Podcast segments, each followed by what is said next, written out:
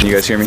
Sorry, hold on. 32 super fans. I, I couldn't understand a word they were saying. Every angle of the NFL covered. You fired up for that, man? Huh? This We on go time. We, we still on go. Hold on, hold on, hold on. The name of the hurricane is Hurricane. this is Next Fan Up. We're live, bro.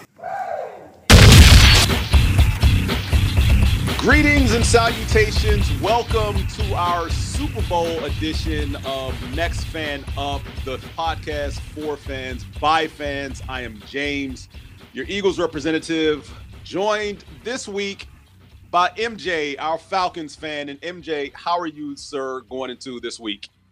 I am having an excellent week, and I am hoping it is capped off with an excellent Sunday of football. Well, if the conference championships and the divisional rounds are any indication, hopefully the Super Bowl plays up to about the same standard as that.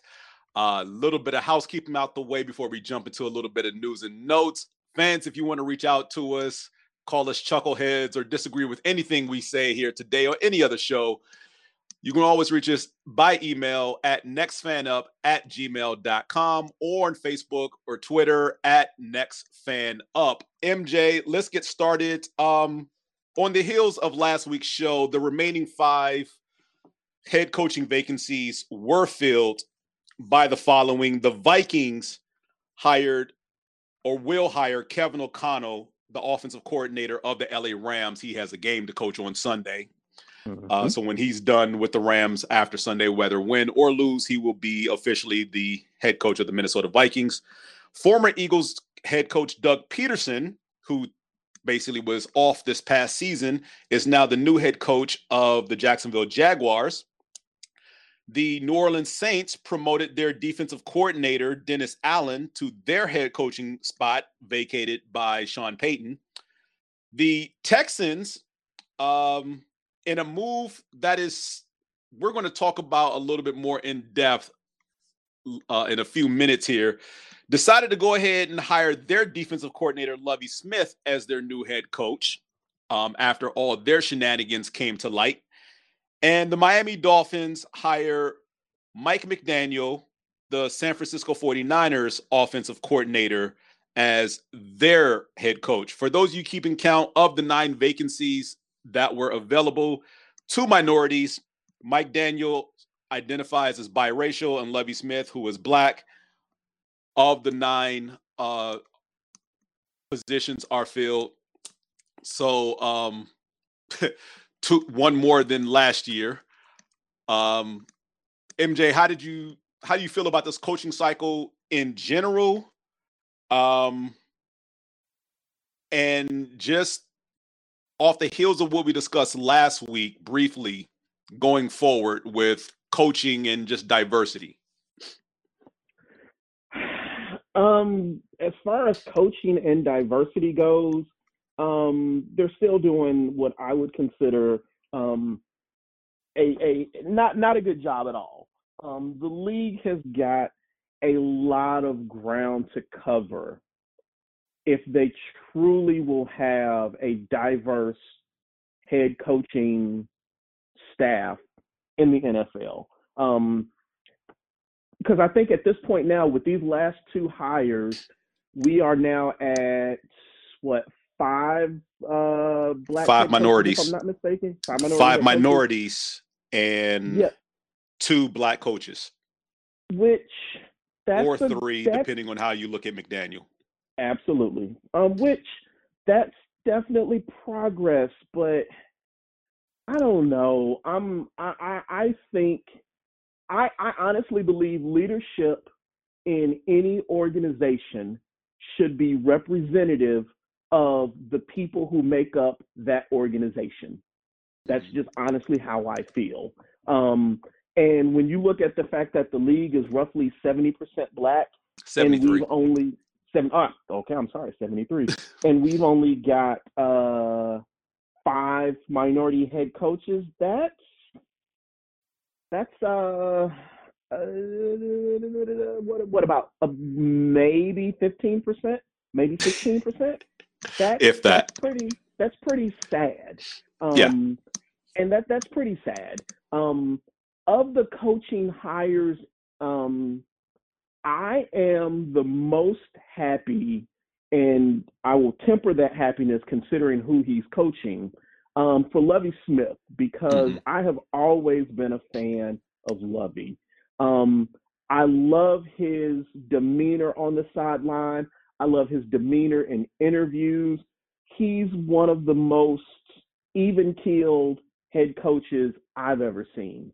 Um, and honestly, I would say probably say not even so much even keeled because when you look at how he deals with the press, minus the sarcastic nature of Belichick's replies, Lovie Smith reminds me a lot about a lot of Belichick and the fact that we're going to talk about the game. We're not going to talk about the foolishness or whatever may or may not be going on. We're going to talk about the game, how well we did or how well we didn't do. And I've always appreciated that about him. So again, I am definitely the happiest for Lovie Smith. Um, when I see some of the other coaches, uh, or not necessarily coaches, one of the hires that I'm a little surprised by, and only because of who didn't take the job, was the Minnesota Vikings um, coach. Because obviously, we'll never know just how true it is, but everything I've heard says that Harbaugh turned it down. Yes, he did. Har- Oh, okay, Harbaugh that's did turn it down at the 11th hour. I guess he was one of the finalists um, coming in, and it was a big stinker because the day he was in for the interview with the Vikings was National Signing Day for high schoolers to commit to colleges. So while Michigan's waiting to see what their incoming class of freshmen is going to look like, he's in he's in Minneapolis doing his interview with the Vikings. So part of that had something to play with him going back to Ann Arbor and coach Mhm. Michigan. Um, but ultimately, we'll never know the complete. St- we well, let's put it this way: we won't know the complete story anytime soon. Um, Right. Maybe we'll know from his perspective why he decided to ultimately go back to college at a later date. But in the, in, in in the immediate future, we probably won't know. Yeah. Um, Josh McDaniels and the Raiders. I mm,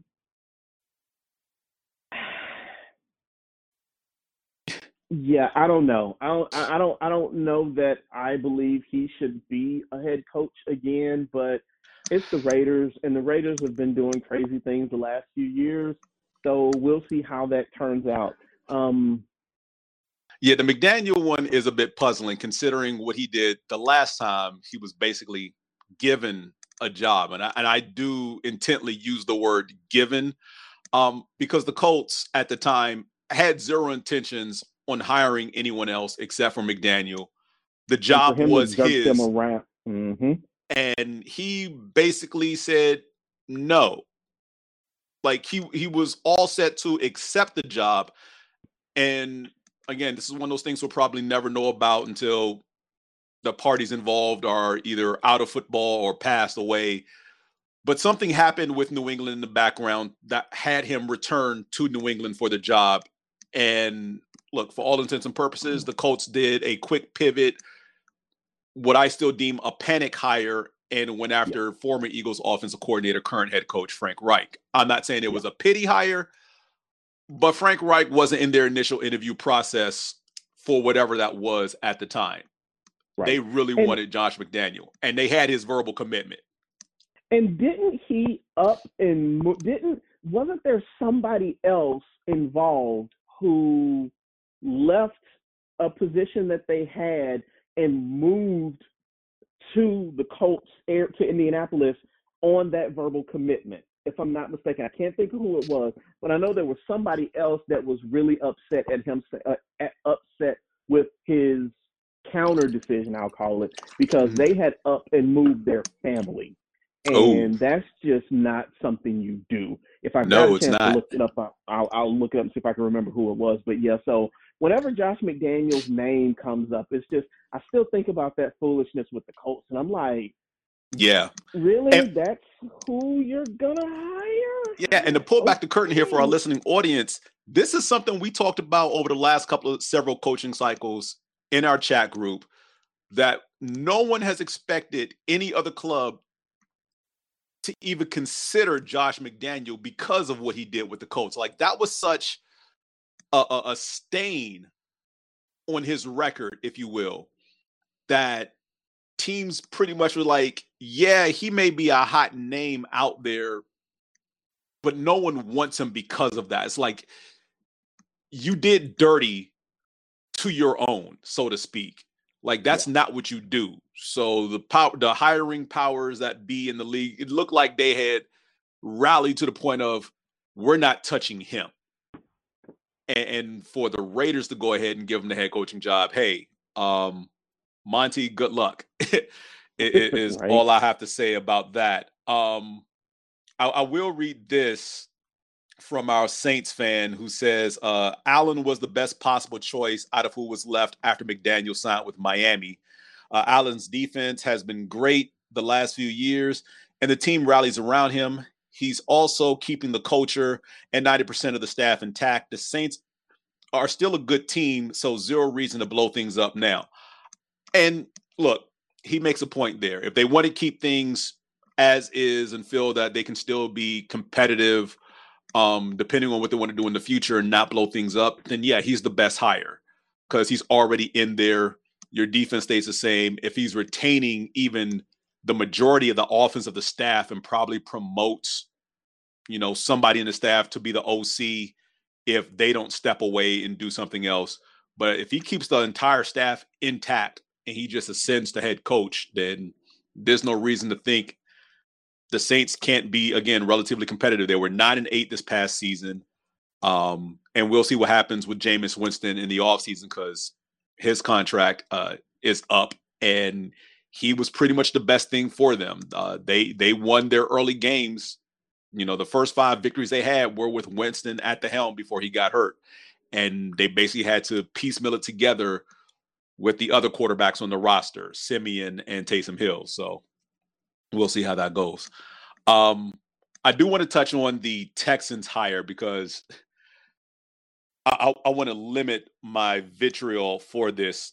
And like you said, I have nothing but the utmost respect for Lovie Smith. I think this is long overdue that he got a second chance, but the wackiness that the Texans went through from the time that they fired David Culley to hiring Lovie Smith is something that should only exist in a primetime mini series over the span of six weeks.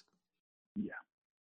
Because to say that this was the most asinine process I have ever seen in my life is grossly understated. Um, they conducted their interviews, and I use air quotes for the word interviews because some of them were legit and some of them were shams. You take from that what you will. Um, that's just my personal opinion. Ultimately, they wanted Josh McCown. And I didn't stutter when I said that. We have mentioned this before. Josh McCown's only head coaching experience is on the high school level. High school.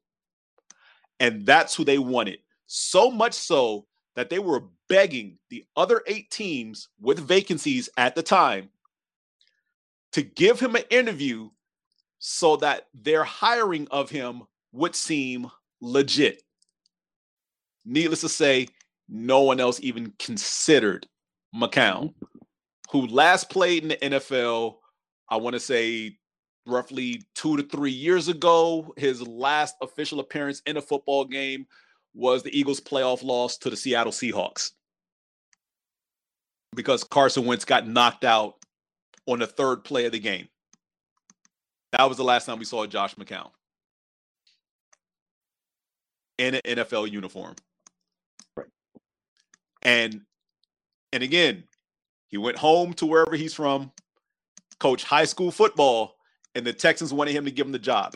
They, this is how much they weren't considering Lovie Smith in the initial aftermath of uh, of firing David Culley and pr- proceeding with their head coaching search. The Texans only kept Lovie Smith around to help interview potential candidates That's it.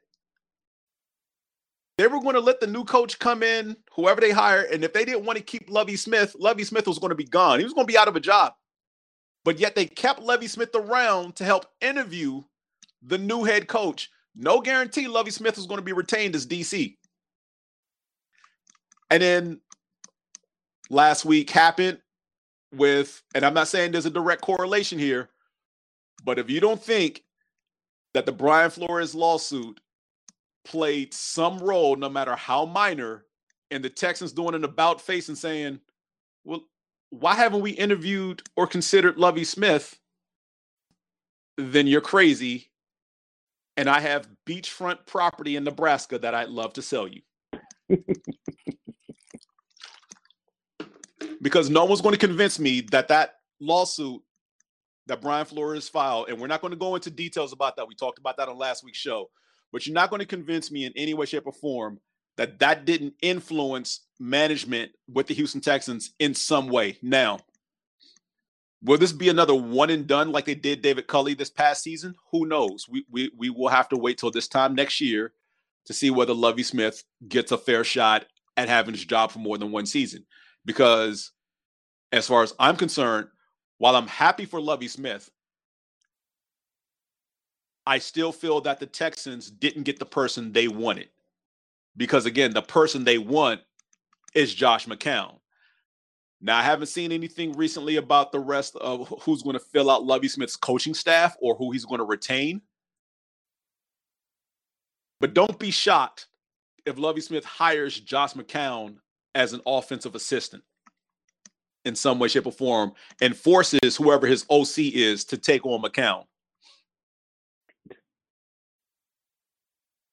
Because remember, Lovie Smith's last head coaching job at the Tampa Bay Buccaneers, he was turning that team around. They had just drafted Jameis Winston. And MJ, here's a name that you're familiar with because he used to coach with the Falcons. Dirk Koetter was the offensive coordinator. Yep. And after that first year, Jameis Winston's rookie season in Tampa Bay, Dirk Koetter somehow became one of the hottest names of offensive minds that teams were going to ask for.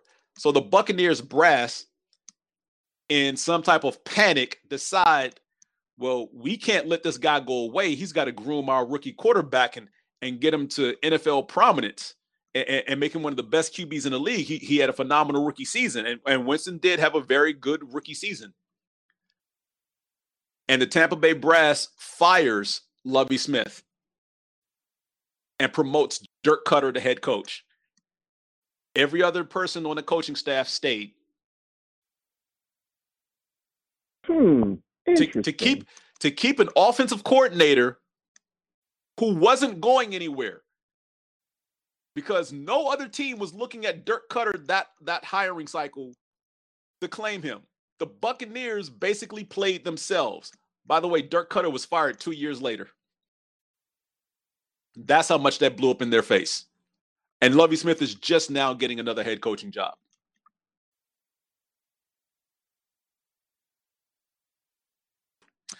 That that that that that's my big thing on the coaching cycle thus far. Um, all the other hires, you know what? Congratulations on obtaining your jobs.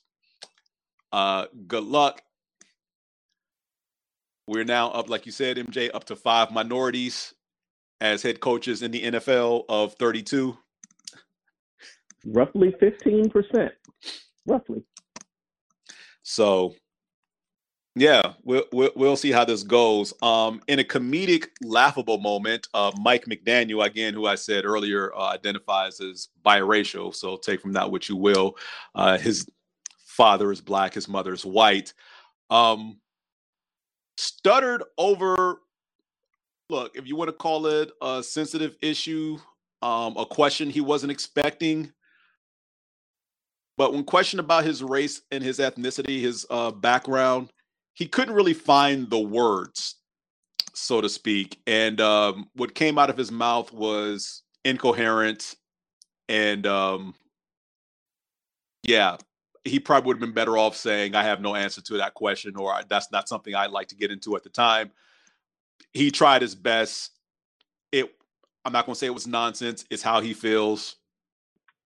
But uh, yeah, if you haven't seen it, head to YouTube, any other uh, sports media site, you'll see it. Um, it's interesting.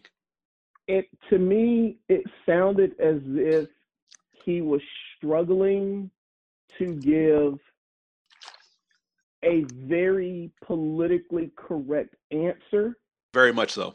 one that he hadn't rehearsed, which to me is a little, it, honestly, I'm a little surprised at how unprepared he was for that question because considering everything that's been going on in the last couple of weeks with the NFL and coaching hires, you would think that a man who has, as he says, he identifies as biracial, white mother, black father, you would think someone with that particular dynamic, because I can't really think of what the better word should be, Racial background. be- thank you, thank you, James. Racial background. You would think he would at least have said, "Well, let me be prepared for when they ask about my parents and what am I," mm-hmm. because that to me just and and because honestly, I didn't know until it came up and it started coming out because when I look at him, what I see is a white man. Which I mean, you know, that that doesn't really mean anything because throughout history we've had tons of minority people who would have one white parent and their features allow them to Pass. to pass to pass. Um, so I'm, I shouldn't at all be surprised. But again, when I look at him, I see a white guy, but you know his his mother and his mother is white, his father is black. As far as a lot of people are concerned, that makes him a black man. Even though you may not see it when you look at him, that still to me is kind of like you should have known this question was coming. I'm not mm-hmm. saying you had to have the greatest answer in the world, but I would think you'd be a little bit more prepared for that question. True indeed. Step into the world of power, loyalty, and luck. I'm gonna make him an offer he can't refuse. With family, cannolis, and spins mean everything. Now, you wanna get mixed up in the family business. Introducing The Godfather at ChumbaCasino.com. Test your luck in the shadowy world of The Godfather slot. Someday, I will call upon you to do a service for me. Play The Godfather now at ChumbaCasino.com. Welcome to the family. VGW Group. No purchase necessary. Void where prohibited by law. See terms and conditions. 18 plus. Lucky Land Casino asking people what's the weirdest place you've gotten lucky? Lucky? In line at the deli, I guess? Aha, in my dentist's office. More than once, actually. Do I have to say? Yes, you do. In the car before my kids' PTA meeting. Really? Yes. Excuse me, what's the weirdest place you've gotten lucky? I never win and tell. Well, there you have it. You can get lucky anywhere playing at LuckyLandSlots.com. Play for free right now. Are you feeling lucky? No purchase necessary. Void where prohibited by law. 18 plus. Terms and conditions apply. See website for details. Um, the only other coaching hire that I find somewhat laughable, and I'm kind of sitting back, chewing popcorn, waiting to see how this blows up. Um, the Denver Broncos, who hired Nathaniel Hackett, who is from the uh, Green Bay Packers. He was their offensive coordinator before he took the head coaching job in Denver. Uh, and again, another discussion we've had in our chat group with the other members who contribute here.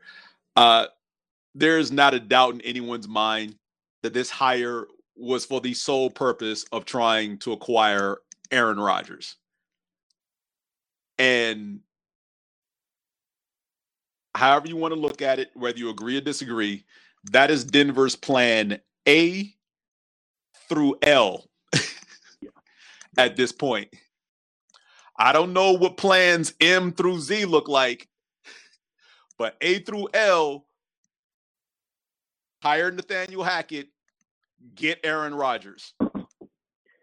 They got Now, the first part down. I don't know how they acquire Aaron Rodgers. so I'll I'll throw this out at you, James, and I'm sure you've probably seen this headline across your news feed. Mm-hmm. There's a possibility that somebody is thinking about buying the Denver Broncos. Well, yes, they they are up for sale. The Denver Broncos are officially the the Bowlen family.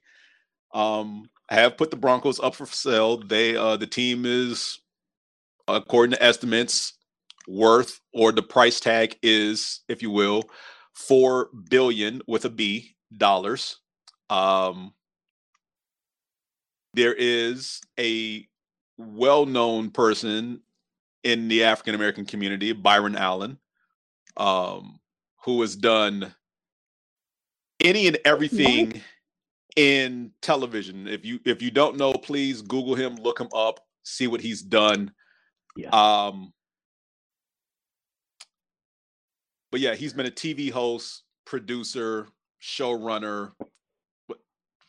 Anything every can, any, e- any every job. job that when when any job any anytime you see the credits of a movie or a TV show, any of those like first ten to fifteen names that are not actors and Actors. actresses in the film, Mhm. he's held all of those positions at some point in his media career. The Yeah. dude knows media. absolutely. So it just kind of has me. Now, now, granted, I don't know what his sports fandom is. I don't know who he likes, who he doesn't like, but it would be interesting if they get Rodgers, Byron buys them. A couple years down the road, we start to see more and more brown people in the Broncos organization. well, Eh, I'm not saying that would that is what will happen, true. but, But- it's an interesting possibility.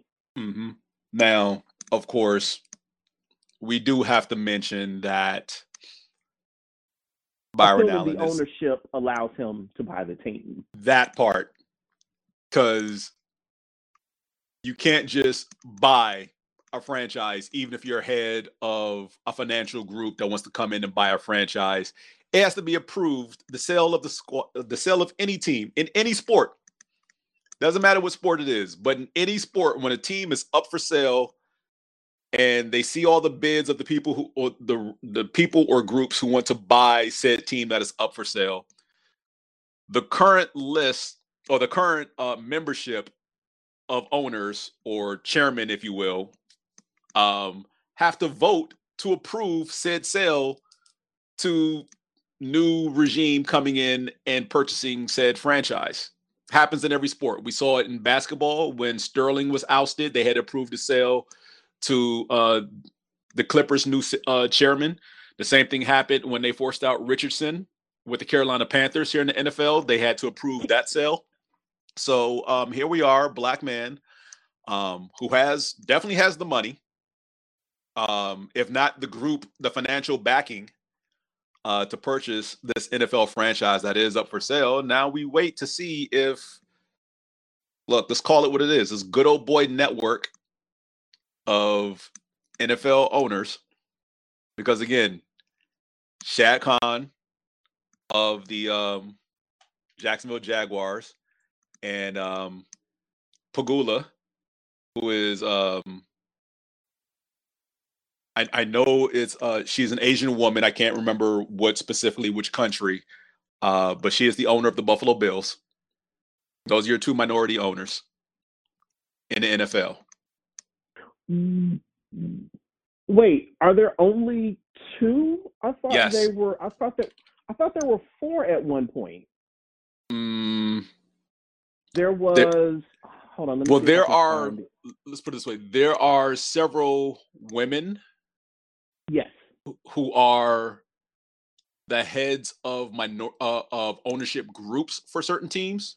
But if you're talking about one sole individual who Okay, owns a franchise, the majority of them are white you. men. Again, for the teams Yeah. that are owned by groups, for some of them, there are women who are at the forefront of that because they're the Yeah. face or representative of said ownership group. But um yeah, they uh those are your only two. Kim Pegula, excuse me. That that's her name, Kim Pegula.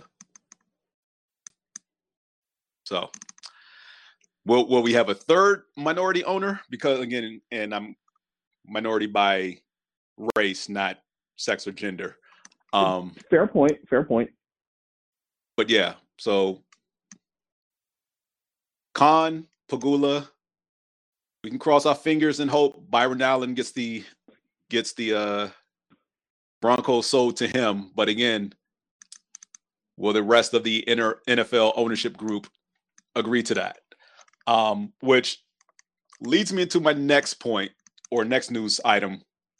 Uh, since this is Super Bowl week, Commissioner Roger Goodell often does a state of the league press conference uh, to kick off media day at the Super Bowl. And um, this week started off much like last year with the lack of minority coaches, particularly black head coaches, um, and people in the front office uh, for the respective NFL ball clubs. And he was peppered with those questions again. Jim Trotter, if you we, we can't play it, but definitely go on YouTube or Twitter, find it, look at it. Jim Trotter found uh, asked him a very poignant question because Jim Trotter works for NFL media, like the media office at NFL headquarters, who Jim Trotter works for. And Goodell, for all intents and purposes, is his boss. And he questioned his boss because he said the media office is also lacking in diversity. That the people who make the decisions are all basically white men, from the top man all the way through the executives and who hands out assignments. And, like, you know, yeah, a handful of them get to choose their stories or whatever like that. But the all the decision makers in the NFL media office are white. And he was questioned about this in conjunction with diversity through coaching staffs, general managers and team presidents, ownership, because again, 73% of the players in the NFL are black. And Roger Goodell's response, which is somewhere between 45 seconds to a minute long, was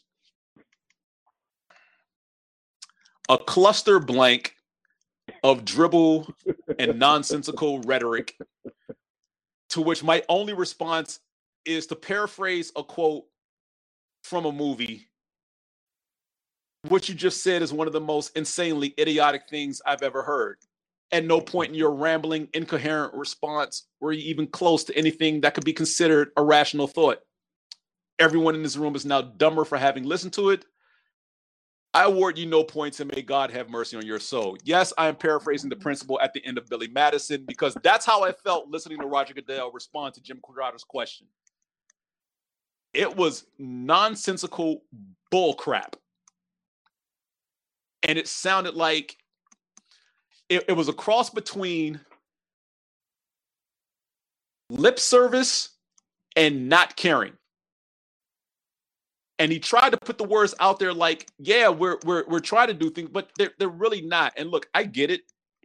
When it comes to the individual teams, there's only so much you can do because the onus is on them to make these hires. And it's not like you can sanction them. They're trying to incentivize these teams to do more things, but he didn't even touch on that. It was just dribble. Like our he he might as well said our hands are tied. I have no idea what to do, and we're at our wits' ends trying to come up with ideas.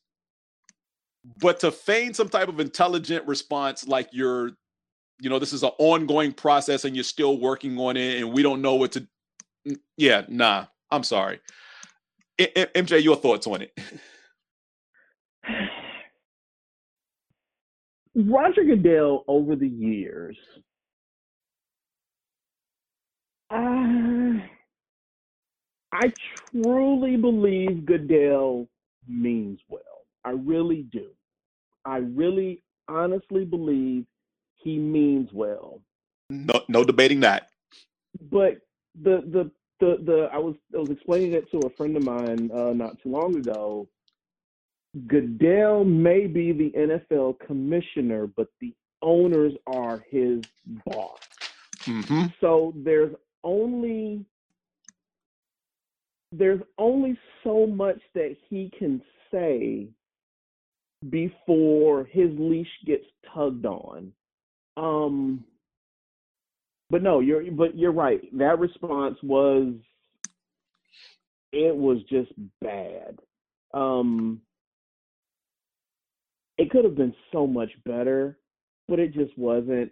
Again, it it it's it, it's it's how are you this unprepared when you know what's currently in the news cycle of discussion of the NFL? Exactly. How are you this unprepared? Um, but yes, yeah, like I said, I genuinely believe that believe that he means well, but because he's got to say the right things for the ownership to renew his contract, there's only so much he can say. Again, he can't get out there and just completely badmouth his bosses and think that he's going to get to keep his job. There's True. only, and and I believe that ownership is willing to let you say only so much before you get a phone call that's like, hey, hey, hey, hey, hey, now slow your roll. We get it. You're trying. You we we want you to present the best image possible of the league, but be mindful of what you say about your 31 bosses. 32. And I think, well, I say 31 just because Green Bay is a publicly owned, quote unquote, publicly owned team. True. So that's true, why I say true. 31 bosses.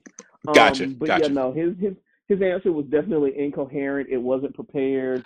And again, I'm not saying you had to give the best answer in the world, but you had to have known this was going to come up, especially when you kind of open the door for it with some of your own opening statements. So, yeah, he just did not do a good job.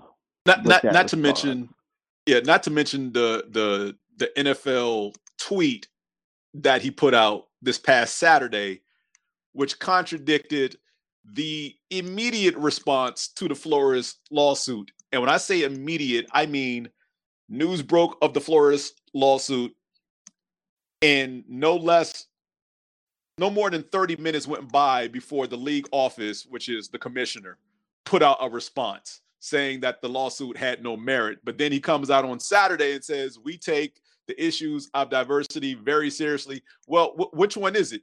Do you take the issues of diversity very seriously, or does a lawsuit have no merit? because you ain't wait Right. five minutes before you was like, Hey, he's wrong about this. And, And again, to me, the five days go five days Sorry, go go by and you say well you know we, we do take this issue seriously and we're trying to do things better and we're still working on it go ahead one of the things that irritates me the most at that that quick response that they had if Flores' lawsuit has no merit, we wouldn't need the Rooney rule. that part So yeah. And again, that's that that's that that that right there is the example of there's only so much the league is gonna let you Do. say before they Mhm. pull on your leash. Like, hey, remember remember who signs your paycheck.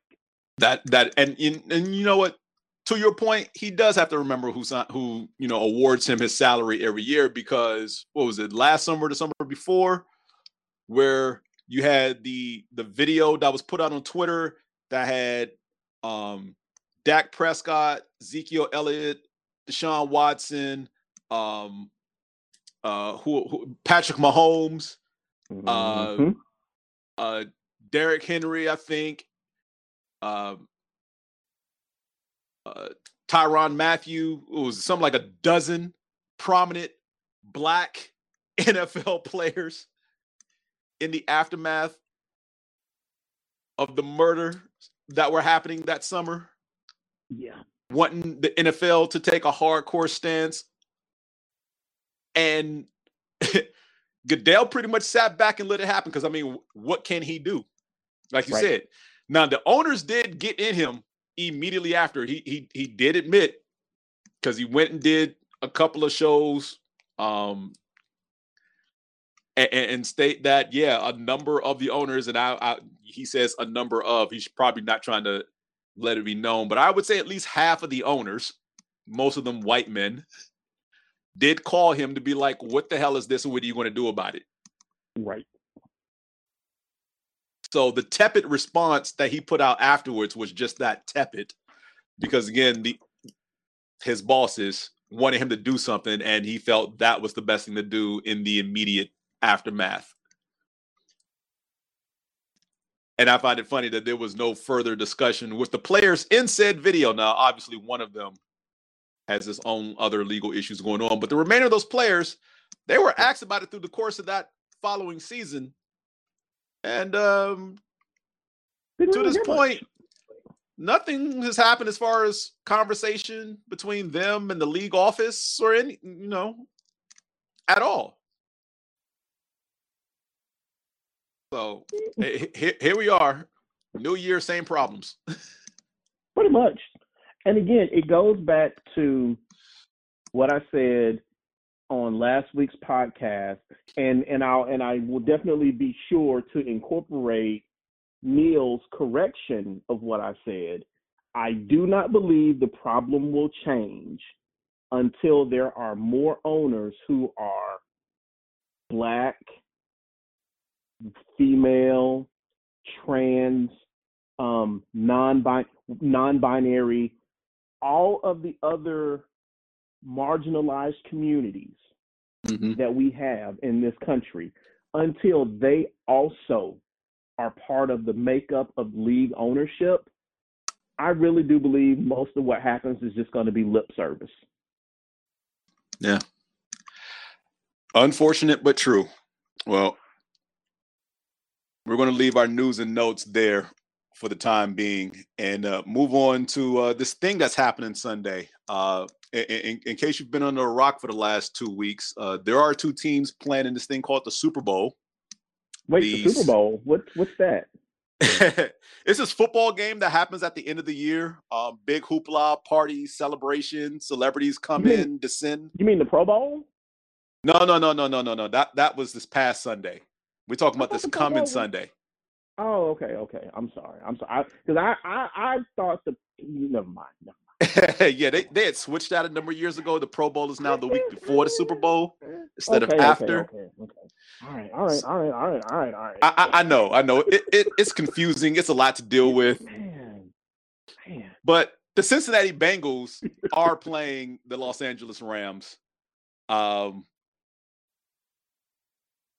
yeah, it look, don't ask me for a sports line. I haven't really felt like looking one up. Again, I'm hoping that as good as all four divisional rounds and both conference championships were as far as entertainment value, even though I didn't get any of the outcomes I wanted. Um, I hope this game is just as close and as entertaining as those six games were.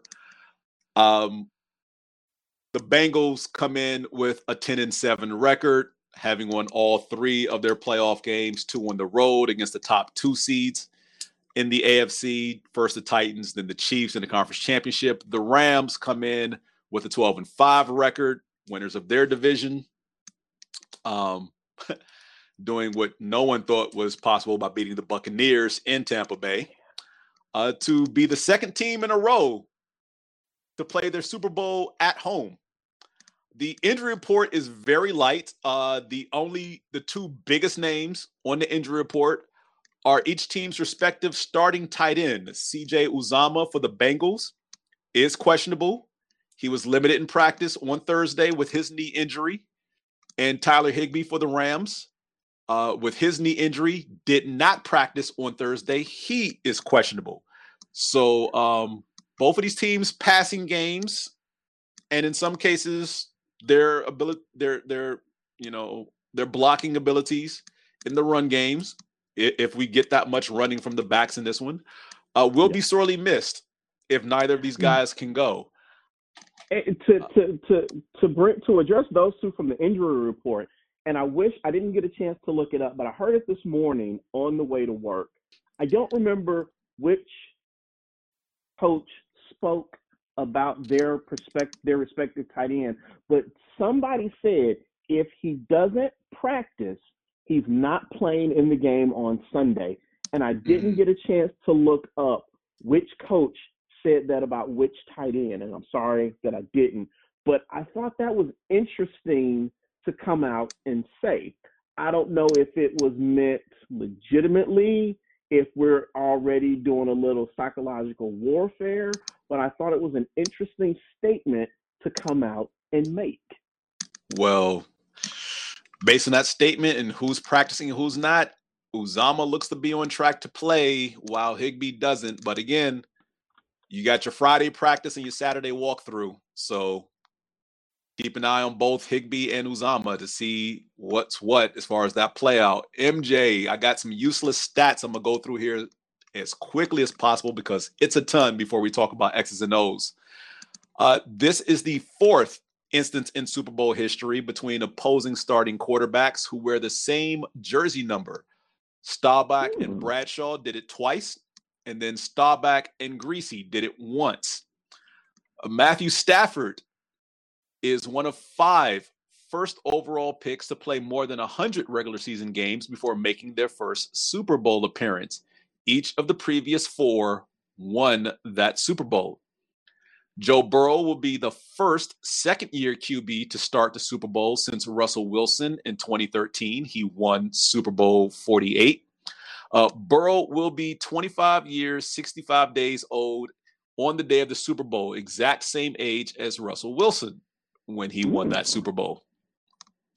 Uh, this is the first Super Bowl since the NFL started seeding postseason teams in 1975 that does not feature at least one team that was a number one or number two seed in their respective conference. Both of these teams were the fourth seed. Uh, wide receiver comparison Cooper Kupp, 170 receptions, 2,333 yards, 20 receiving touchdowns, all led the NFL this year. And rookie phenom Ja'Marr Chase, 101 receptions, 1,734 yards, 14 touchdowns. Uh, per Pro Football Focus, Von Miller and Aaron Donald have the two highest career postseason pass rush grades in the Pro Football Focus era, which is 2006. Minimum of 200 playoff pass rushing snaps. Uh, the Bengals are the fifth team to have a rookie lead the t- lead the team in receiving during the regular season and reach the Super Bowl. Each of the previous four teams lost the Super Bowl.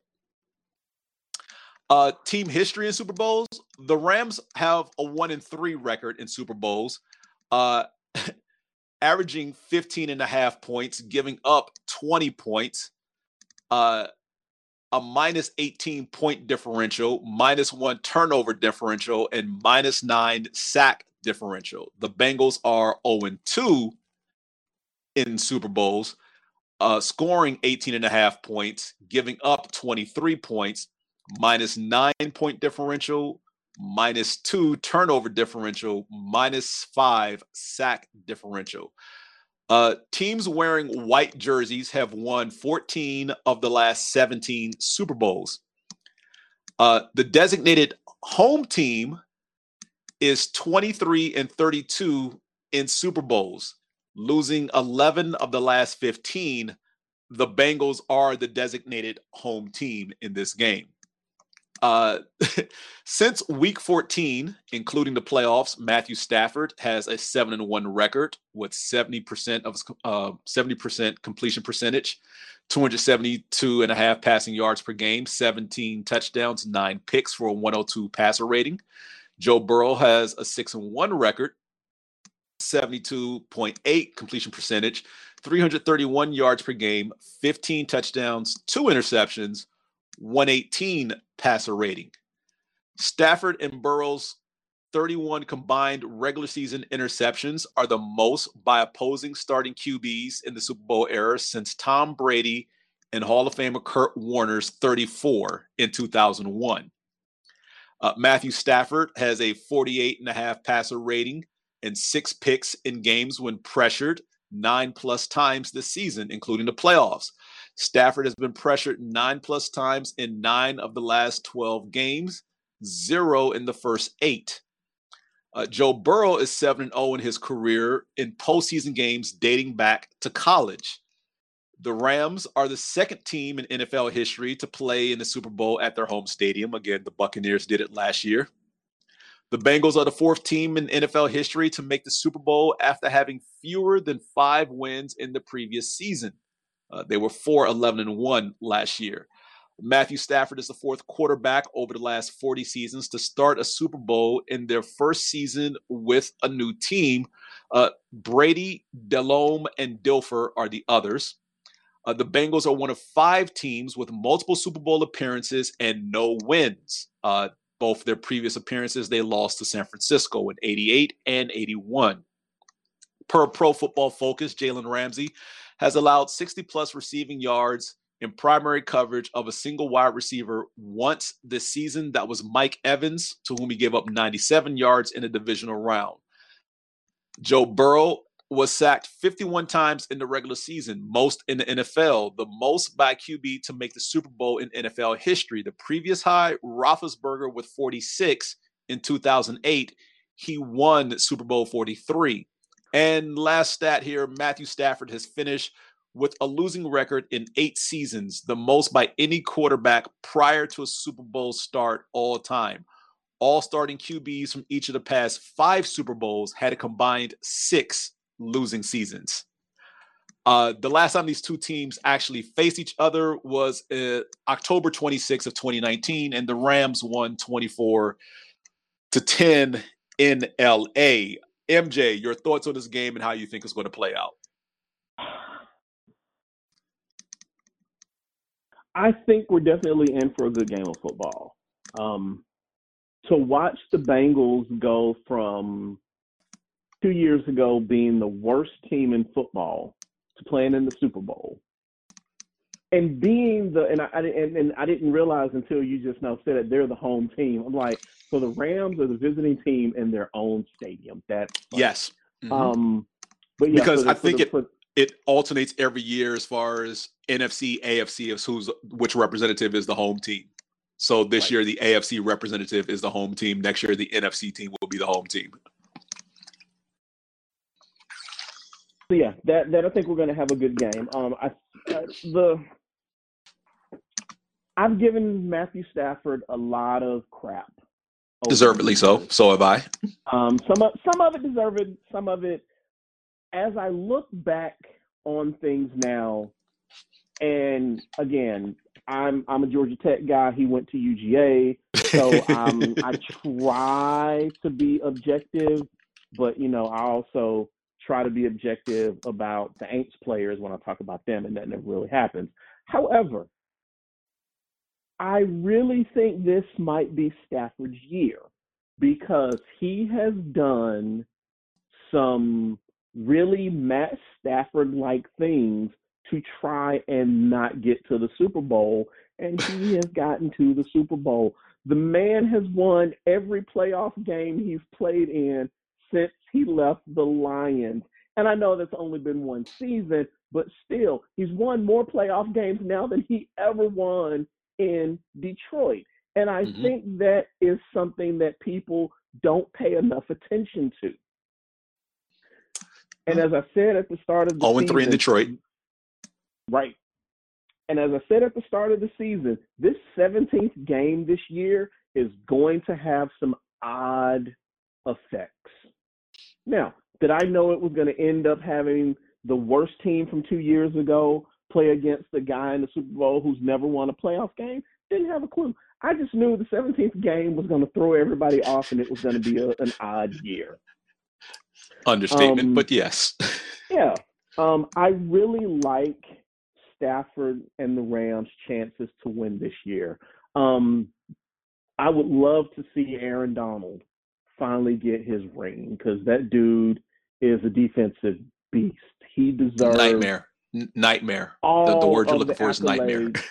right. And, and and and people and again, he doesn't play a sexy position, but he plays a very needed position because the game is won in the trenches.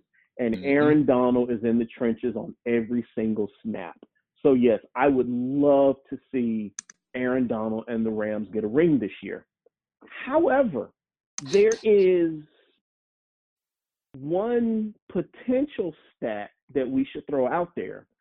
Mm-hmm. If the Bengals win this year, Joe Burrow will be in a very elite club that will, if they win, the club will then have three members. Which club is this? Who won the Heisman, Uh, a national championship, and a Super Bowl. As of right now, the only quarterbacks who have done it are Montana and Namath. wow. Yeah, that that's elite company. Right. Now, if he does it, I'm just going to sit here and be like, it will be really, really interesting for the only three members in this club to all be named Joe. Joe, ah, God, you That had to do it. I'm just saying that would be really, really that that would be a really funny stat to have. Um, but again, I I'm definitely thinking this is going to be an amazing game. Um, I I I don't know who I think is going to win, who's going to lose, but I'm definitely rolling with the Rams and Aaron Donald. Step into the world of power, loyalty, and luck. I'm gonna make him an offer he can't refuse. With family, cannolis, and spins mean everything. Now, you wanna get mixed up in the family business. Introducing The Godfather at ChumbaCasino.com. Test your luck in the shadowy world of The Godfather slot. Someday, I will call upon you to do a service for me. Play The Godfather now at ChumbaCasino.com. Welcome to the family. VGW Group. No purchase necessary. Void where prohibited by law. See terms and conditions. 18 plus. With Lucky Land slots, you can get lucky just about anywhere. Dearly beloved, we are gathered here today to. Has anyone seen the bride and groom? Sorry, sorry, we're here. We were getting lucky in the limo and we lost track of time. No, Lucky Land Casino, with cash prizes that add up quicker than a guest registry. In that case, I pronounce you lucky.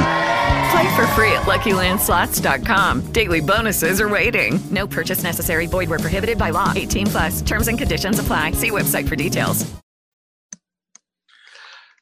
Um, I, I, my concern ever since they beat the Titans for the Bengals, and and will remain until the outcome of this game, as you've already touched on, is the Bengals' offensive line. I, I think that how they hold up in pass protection versus Von Miller and Aaron Donald and the rest of the Rams front will ultimately decide how close this game is. Yeah. Um, look, even though they lost, the Titans tied a playoff record with nine sacks of Joe Burrow. They tied the record, still lost. Um, and a game that again came down to the wire and was still decided by a last second, basically a game expiring field goal to win it by the Bengals. Um, if they can't keep Burrow upright, because this was an issue that I remember two years ago when they had the worst, one of the worst records in the league that allowed them to draft Ja'Marr Chase. Um, this unit of theirs, this offensive line, is what ultimately got Joe Burrow knocked out for the season with uh, torn ACL in a game against Washington, I believe, in mid to late October of that season because they couldn't hold up in pass protection. And they have struggled to do it at times this year, which is why their record is 10 and 7. Um, it's also why they're not completely dominating teams the way one would expect. Now, look, it helps that, you know, Burrow has a guy he knows from college and an all around solid receiving corps uh, with Chase, Higgins, and Boyd. And in the case of Chase, sometimes he can just drop back flat footed and errantly throw chuck the ball up in the air. But unlike the previous 20 games he's played this season, playoffs included, Sunday, more than likely, I, I, I believe the Rams will have Jalen Ramsey shadow Ja'Marr Chase. And look, you you heard the stat earlier about Ramsey and how Mike Evans in the divisional round was the only receiver to go off against him, if you want to call that going off. Um, 97 yards. I believe he had a touchdown in that game as well. But Jalen Ramsey is a monster at corner. Um, yeah, definitely one of the best in the game today, without question. Um, very physical. Uh, he definitely likes to get both in the face of the wide receiver, typically on his side, because it's very rare that he shadows. But um, he likes to get in the face both literally with his hands, jamming at the line of scrimmage, and figuratively by playing mind games. And, and sometimes frustrating the wide receiver he's covering to take them out of the game. He, he's done it more than once. Mm-hmm. So, um, and I've already heard on a clip either today or yesterday where they were talking to him, and he said, and um, he was like, "Yeah, of course I want Ja'Marr Chase. I'm I'm gonna shut him down." Oh, no, I'm sorry, he didn't say I'm gonna shut him down specifically, but he was like, "Of course I want him. I want the best, and we're gonna see what's gonna happen." So I'm like, "Yeah, he's he's already talking," and I'm like, "This is." The media hype leading up to this game has been good. It, it, it often is. Now, uh, yeah. I, I try to temper myself when it comes to the media hype because, again, I get it. This is the championship game. The last few games have been, to say, exciting, with the exception of Patriots Rams. But um, quite a, the the you know uh, with that one notwithstanding, I would say the last four or five Super Bowls coming down to the wire have been somewhat of nail biters. Um, yeah because we really had no clear cut. This team is definitely going to win, and honestly, I I don't even have a pick for this game at the moment. Um, gun, gun to my head, I just take the bullet, honestly, because I, I can't I, call this. I can't call this game I, because on the flip side, Stafford is still my question mark because he hasn't really for the games that they the three games that they've played in the NFC playoffs he hasn't done anything really to convince me he is still the guy. Now, granted, yes, congratulations on finally making the Super Bowl. Um, and yeah, for the majority of his, basically the entire time he was in Detroit, he he was dubbed the stat compiler, um, who made errant throws at the most inopportune times. Look, you can you can look at his numbers. Um, there are very few times when he's thrown 15 or less interceptions in a season The majority of the time it's it's over that. I mean, even seasons when he's putting up high touchdown numbers, it's still a high number of interceptions. So, Mm-hmm. yeah, but how many of those are legitimately his fault? Oh, they're they're his fault. You watch Detroit through the years, and you and you're looking at the the the games that they've played, and just look at their record. And quite a few of those are his fault, where they have the ball late they're driving down to get the go ahead or game tying score. And for whatever reason, he's throwing the ball to the other team. Whether it's pressure, the wrong read, or whatever, but it's, it's not the type of thing where he's hitting the receiver in the numbers and the ball is tipped. These are clean picks. Now, I'm not saying every single interception he's thrown is a clean pick. No, I'm just talking about in those final minute situations where you're driving on the field, the Detroit Lions need to win the game to maintain playoff seeding or hopes of making the playoffs, whatever have you. He's throwing the ball to the other team. And the and look, the drives look great because they they start at his own whatever. He's moving down, they cross midfield, they get around the, the opposition's 30, 35 yard line, and that 15 yard in route he where he should be taking a check down, he's throwing it. Safety jumps it. DB gets there before the ball, you know, before the receiver does, whatever have you. I mean, th- th- these aren't tip drills.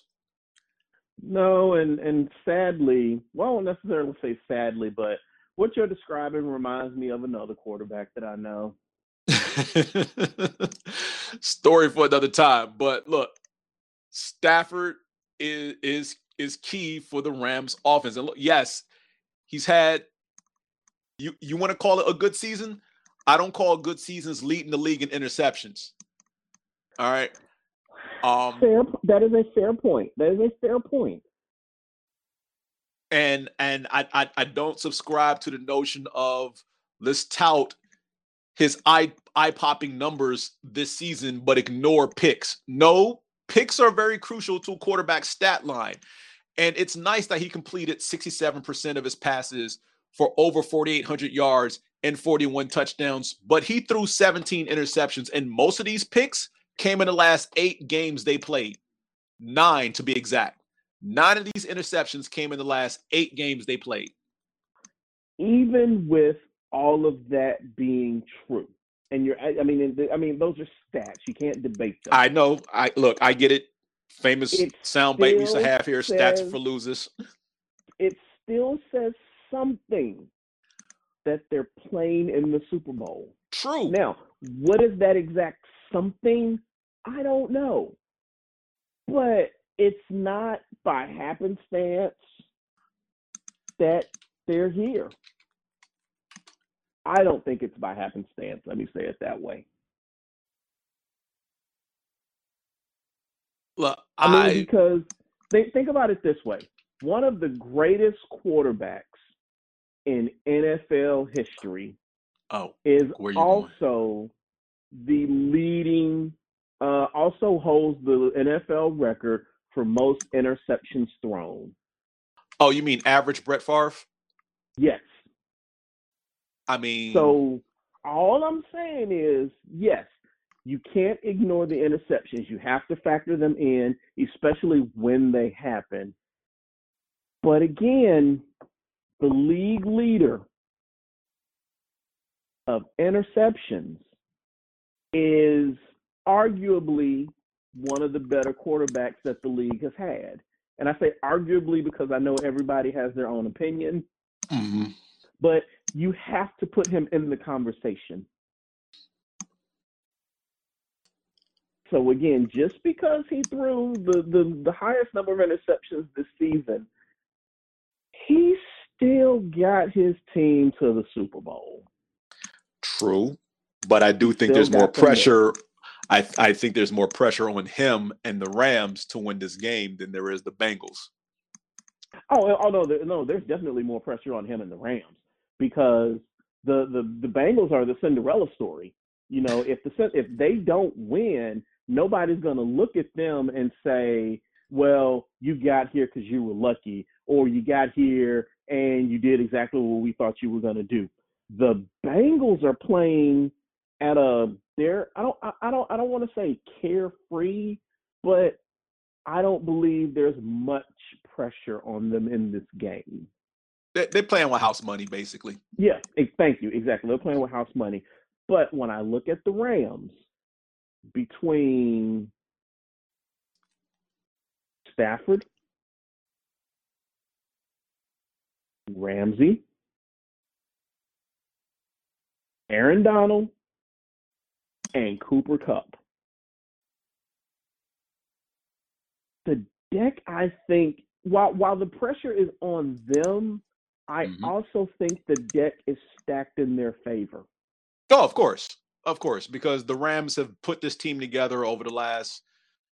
And granted, Cooper Kupp and Aaron Donald are the only star players they've drafted, because you know via trade or free agency is how they got Ramsey, Von Miller, um, Stafford, uh, who else, uh, and, and Odell Beckham Jr.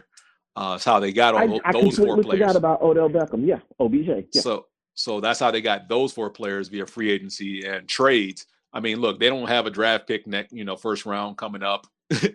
they they pretty much mortgaged the future years ago to get to this point again. Um but but if they and, win, and win it all. everyone will say it was worth it. Oh, of course, of course, because I mean they can't sustain paying everyone what they're due. Yeah. You know, we we we joke behind the scenes how, how is this, how are they able to field a team that actually plays at a competent level while maintaining all their star players? Because I mean, look and, and give them credit. all the Jimmys and Joes on the depth chart, their roster behind these star players who play with these star players. Um, they learn quickly, they adapt, they they find the right people to put in these positions who don't command a, a high salary. The you know, so I mean, getting one, cool. But yeah, I mean, th- this is pretty much make or break for like the last three, four years. And, and and another question that I've got for you: Do you know if between those heavy hitters that we just named out for the Rams, do Mm-hmm. any of them have contracts that end this season? Not to my knowledge. So there Beckham, is the pr- probably Beckham because they signed him in the middle of the season. Because Mhm. Beckham did clear waivers. Mhm. Um, Ramsey got an extension. I want to say last year, so he's on the contract for a while. I believe Stafford's deal, or no, yeah, because there was a trade for Stafford, so I don't know when his contract is up. Donald, of course, they're going to re-up every three to four years when his contract comes up because they can't afford to lose him. He's pretty much everything to the defense. Uh, Miller, Miller was a trade, and he had just gotten a fat extension from Denver. So so the fact so so the fact that all of them still have multiple years on their contracts, they've got no cap space, none. none. They've got and and and if I want to say they might be maxed out.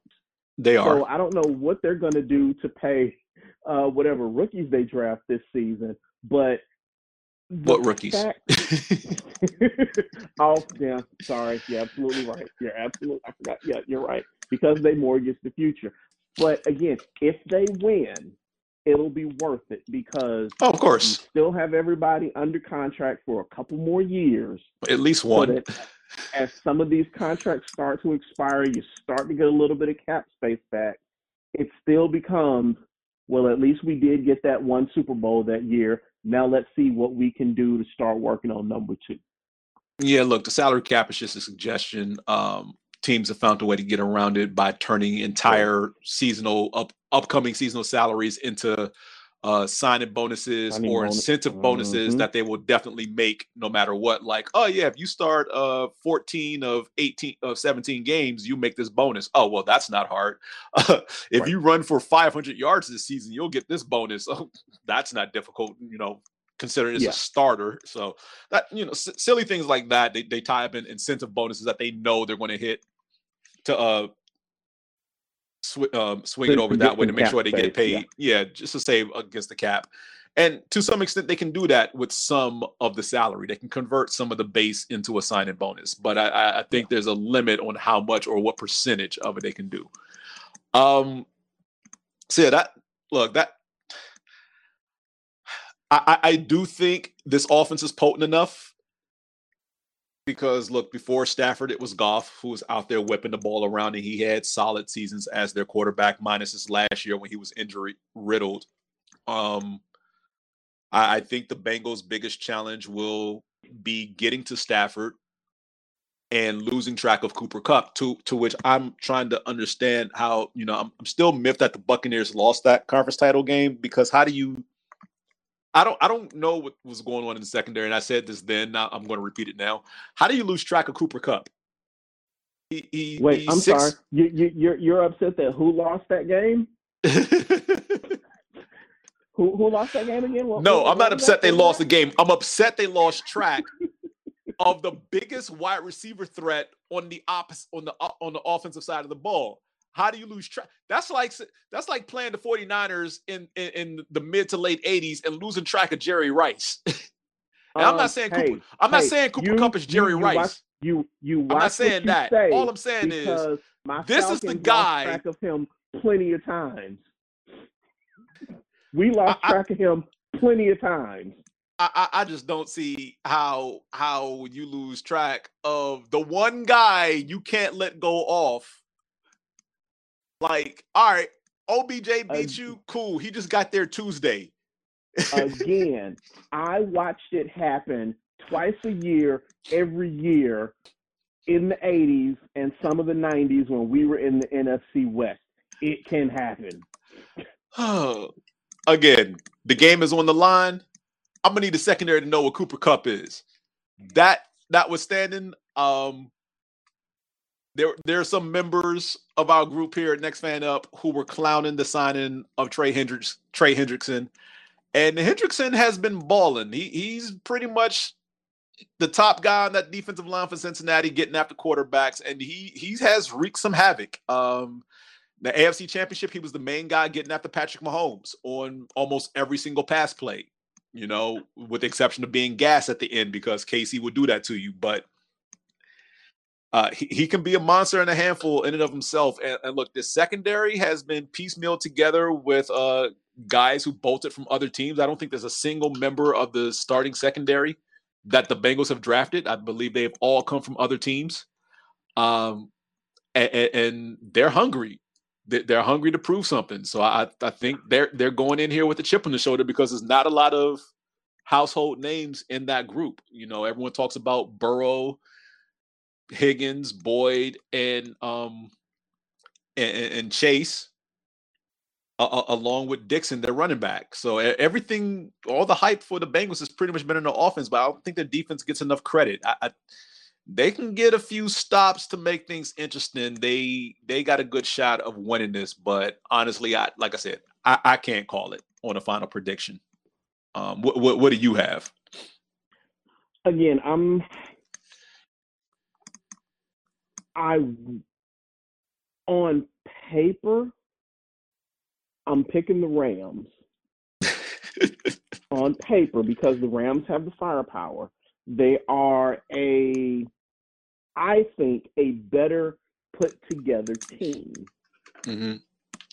However, there is something to be said for what the Bengals have managed to do. Um, Burrow has been a beast this year. He has done everything that the Bengals needed him to do on that field to get them to this point. So, like I said, on paper, it's the Rams. In the actual plane of the game, I just don't know. Um, I, I, I just don't know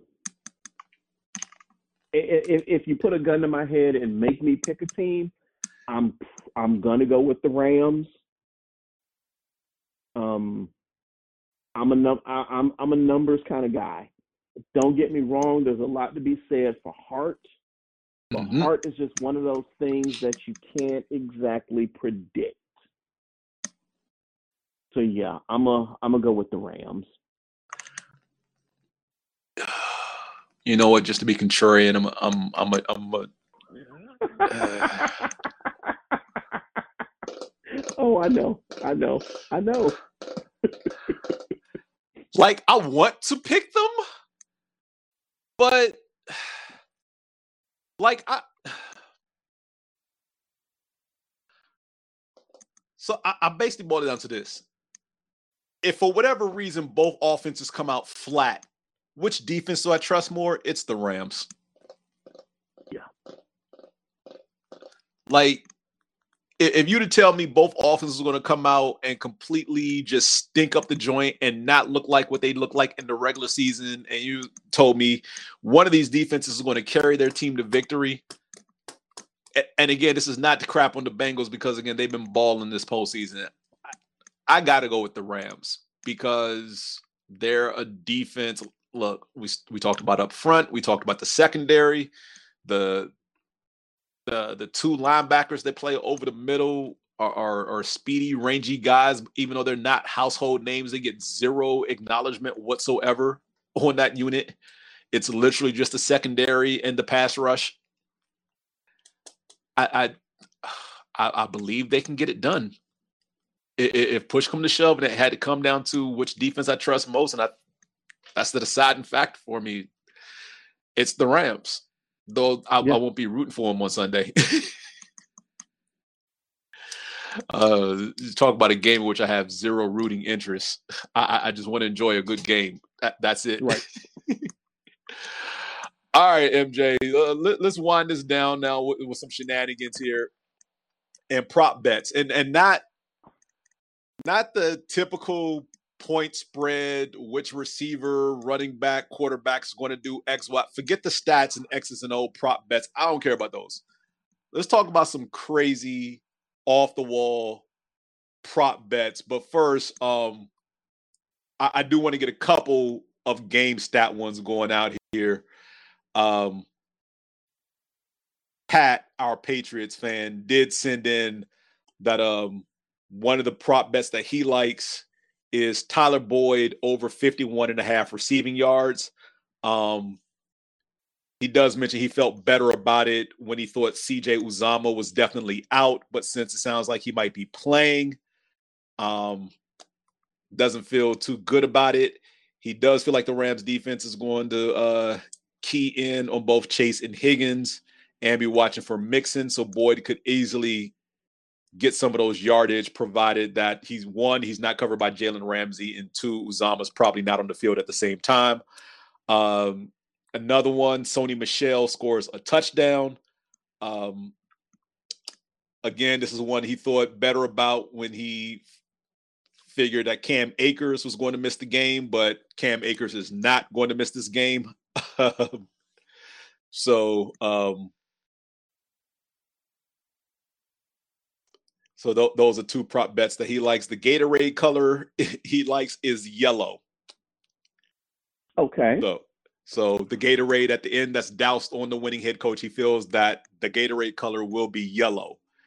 Some of his prop bets, uh, other prop bets not actually game related, have to deal with halftime, and he thinks without a shadow of a doubt, California Love is the first song that's played at halftime because it's the first time the uh in First time the Super Bowl's been in LA since the 90s with a brand new stadium, which means the first rapper to speak or rap will be Dr. Dre.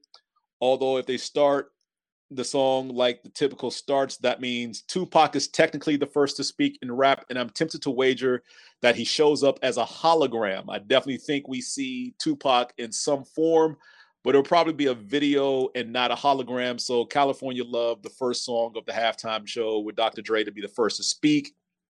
He is the headliner of the show, followed by Eminem, then Snoop, then Mary, then Lamar. So that that's his take on the prop bets. Uh, anything that you have? Um, I don't think we're gonna see. Pa- I don't think you're gonna see Tupac as a hologram. Not considering the way him and Dre fell out back in the day. No, we won't see Pac as a hologram. um, wow. My prop bet. Not, not, not talking even about a little bit. No. Mm-mm. Again, the way him and Dre fell out, I just don't see it. Okay. I just I just don't see it. Um my prop bet is that Mary J cusses first.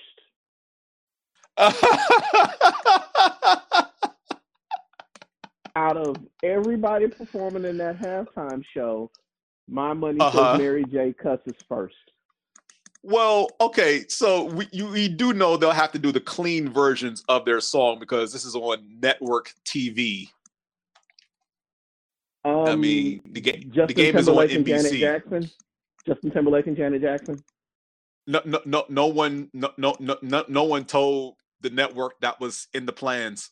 They, they, they kind of came up with that off the cuff. Right. So you think Mary Last- is telling them that she's gonna be cussing first?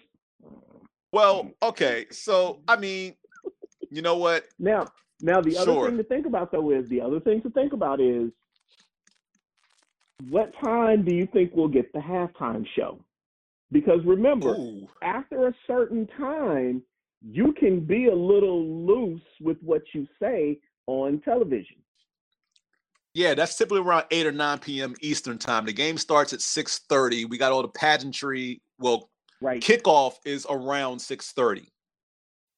I- Kickoff is around six thirty. So, right to the game will probably start being televised at six. You know, we get provided.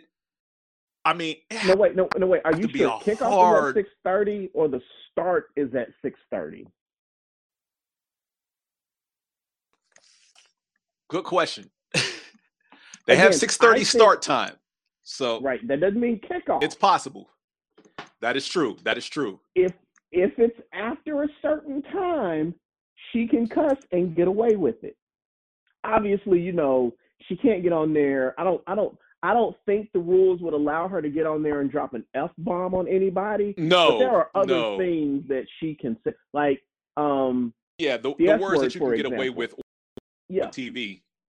Yeah. Right. So so that's what I'm saying is I think she's the first one because it's gonna because they're it's they're gonna be in California. You've got Dre, Snoop, Eminem, Kendrick Lamar. You've got this amazing halftime show that honestly I'm still trying to figure out how did Mary J. Blige get added to the show and not Uh, maybe a West Coast singer. Don't get me wrong, I love Mary J. Uh, Blige as an artist, but uh-huh. The mixture just seems a little off to me. So, but You again, can you can thank Jay Z and his entertainment group for that.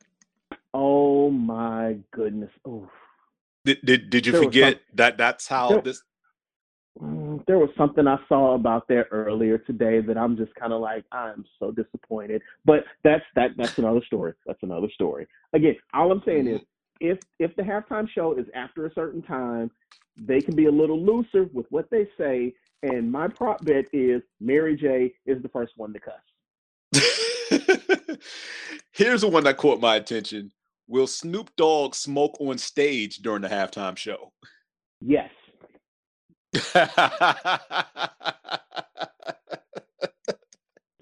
Yes. Oh gosh. Yeah, that that one definitely caught my eye there. Like it, it like you said, it's Cali.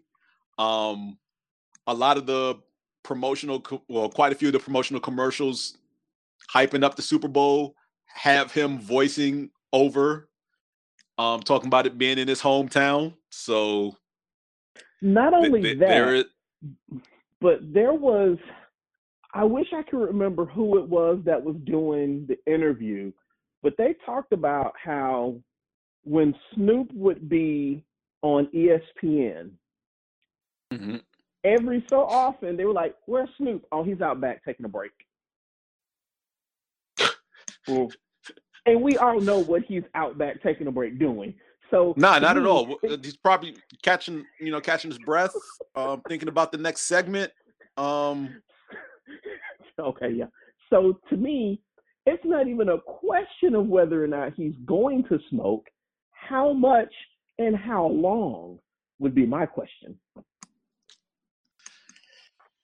Ah, yeah. The other one prop one thing that I would want to know is is Eminem gonna find a very slick way to make some reference to him being the only white guy performing with this entire black halftime show, but the NFL can't get their act together with black head coaches. Ah, We know Eminem, Eminem has said some quite prolific things throughout his career. prolific. That's a nice way of putting it. That's the word you came up with. Prolific. So does he find a way to kind of take that jab at the NFL while performing at the halftime show? Because what does he have to lose? Mm-hmm. He's not employed by the by the NFL. The worst thing they could do is say, "Well, we won't bring you back for halftime anymore." To which Eminem will be like, "So." Okay.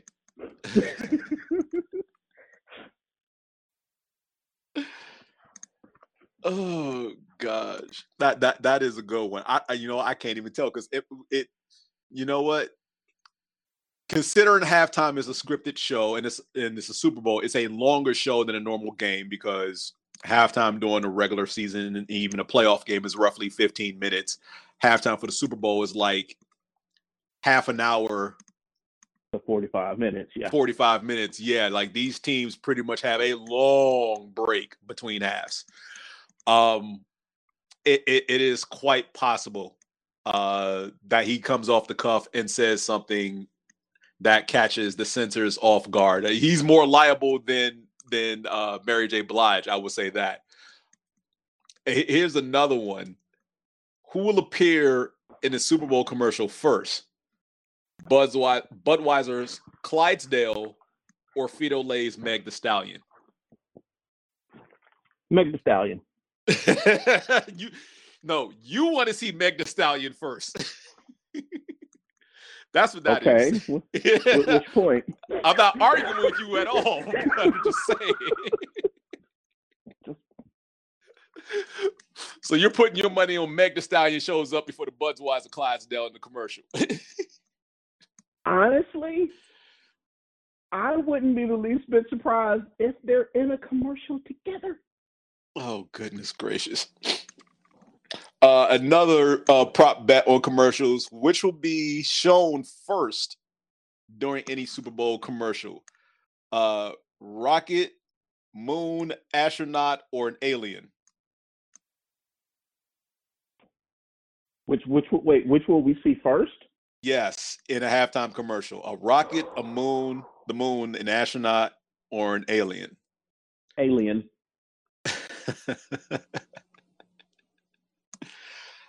Uh, let's see. First to speak. We already covered that. We already covered the first song for the halftime show. Ooh, I've got one for you since we're talking about commercials. Go ahead.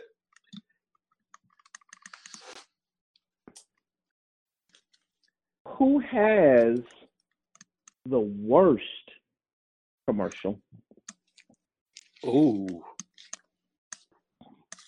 The worst commercial. The Um, worst commercial. considering they haven't done it in years, and it's pretty much lost its luster. I don't see them doing it, but my first choice would be uh Budweiser if they do a if they try to re uh rehash the Bud Bowl. Because remember, we haven't seen a Bud Bowl commercial in probably about five plus years. Yeah. And they and they pretty much just came down to here's the score of Bud Bowl. They they even stopped showing like actual bottles or cans going up and down the field in helmets. They stopped doing that altogether. So I feel like if they if someone behind the scenes decides this is a good year to bring back Bud Bowl, that will be the worst commercial. If not, then I feel like one of the Frito Lay's Doritos commercials is going to fall flat because it did last year. Like every single Doritos slash Frito Lay commercial last year was a yawn. None of them hit.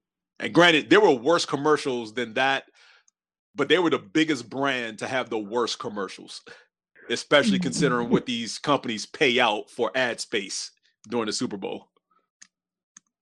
I mean, I so last year would have been Super Bowl 2021, but from the hmm. 2020 season. Right. We were COVID. COVID was much worse. So mm-hmm. yeah, I could see. I could. I could. Yeah, yeah, yeah. There were some. I'm just thinking in my head of as to why those commercials were so bad. And yeah, COVID protocol and all of that kind of stuff. Things were still much more restrictive than they are now. True. Yeah. So yeah, yeah, yeah. We definitely had some really bad commercials last year. Yeah, this year. oh, what'd you find? No, no, I'm just laughing. Yeah, we did we did have bad commercials. Yeah. Just agreeing And you. I'm I'm I'm gonna put a lot of that on COVID, but yeah, Bud Bowl. Oh, that would be so bad. like, cause I, I don't think you're going to capture the entertainment of a generation now that you know, or at least your target audience of the youngest drinking age possible, 21, say 20, 21 to 30, legally. Um, that would be interested in a Bud Bowl commercial, but I still feel like somebody behind the scenes at at at, at Budweiser, or whatever, is going to be like, "This would be a great year to bring back Bud Bowl." That's that that would definitely be something an older uh person working there would want to bring back because Uh, uh, yeah, I mean, because I, because because again, it, being that I work on a college campus, the things that I hear some of the kids, and I say kids, I'm sounding like an old man at this point. You are an old man. The things that but the things that I hear some of the co- some of the kids on on the college campus talk about these days, it's never Budweiser. And I don't really hear much about beer per se. It's all it, it's it's it's a lot more of these sugary alcohol drinks that everybody is mixing and making now. Um, where you know they've got like I don't know, we'll just say like a a big tub full of all these different candies and they're soaking them in, in, in a lot of different alcohols. I don't hear them talking much about beer.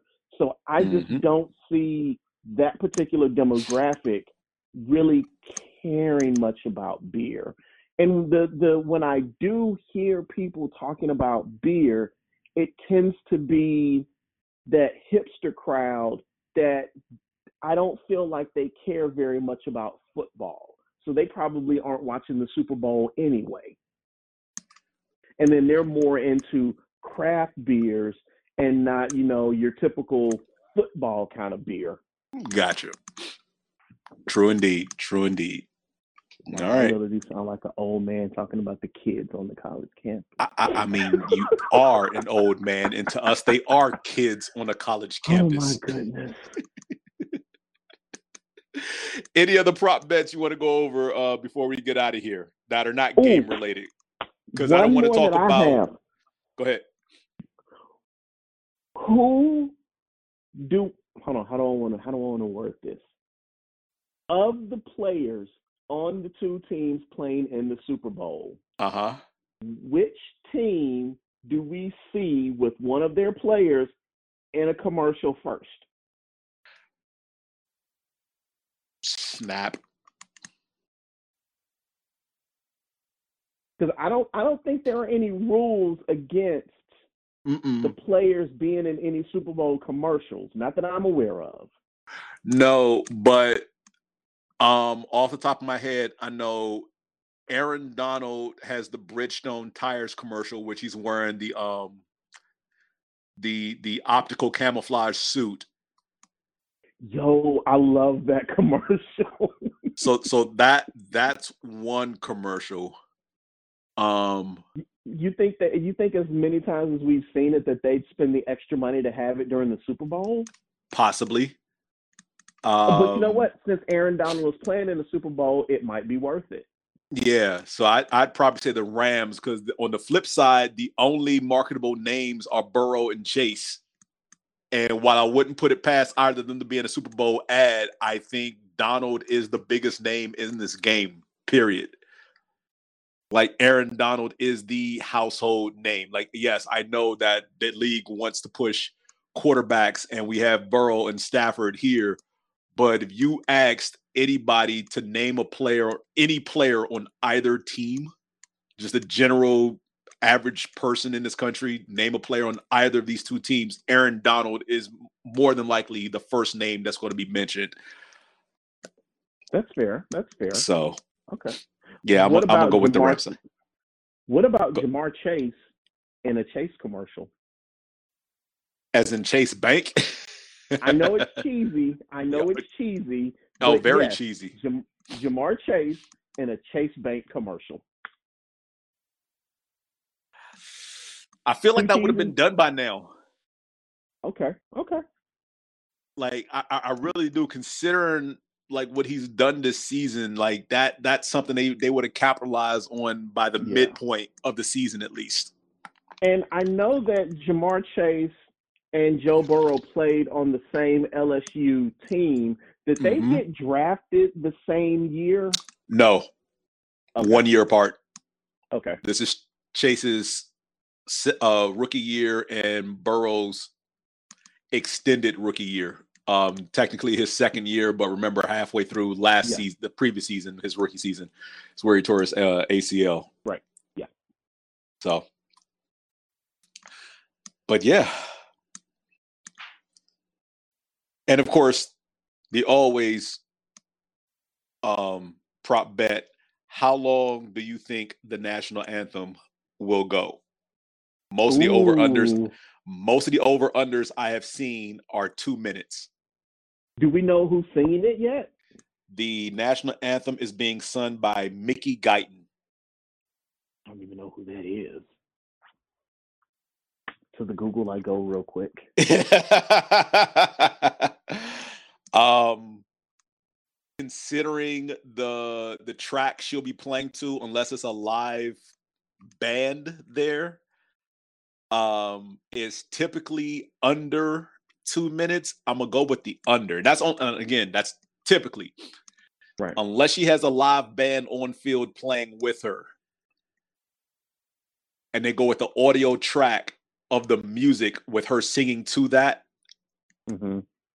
I, I can't see it being under because if everything is live there on the spot, like I said, the, if the band is there and she's singing over, if she's Ah, singing she's to, a, she's a country singer.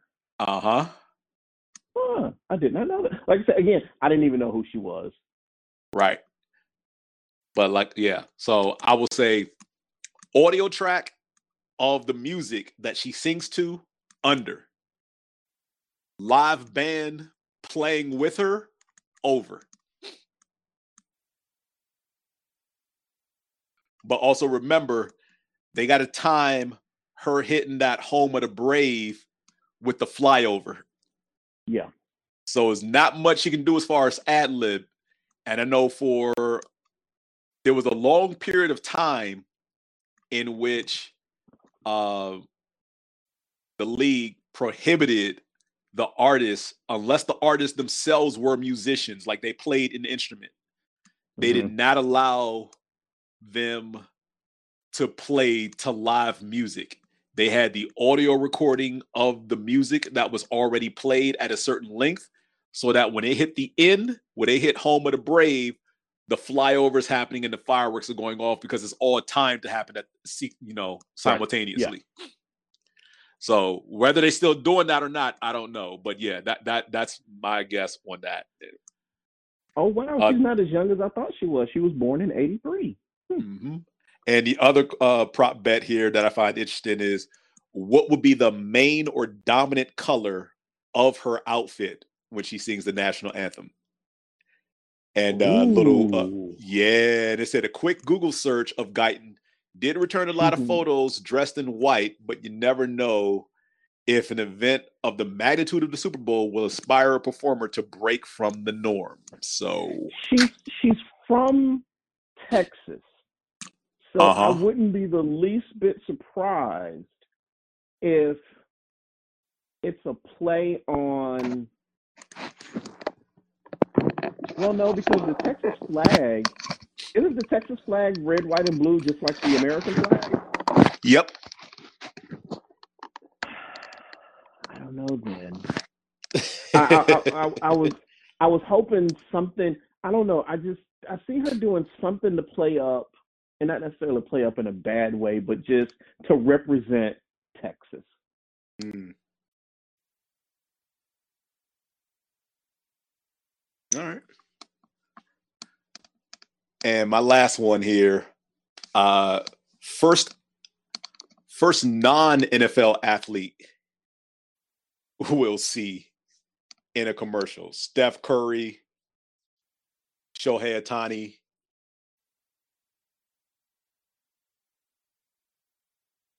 Ooh, first. I mean, not non- non-athlete, non-NFL player. Excuse me, that we'll see in a commercial. Um.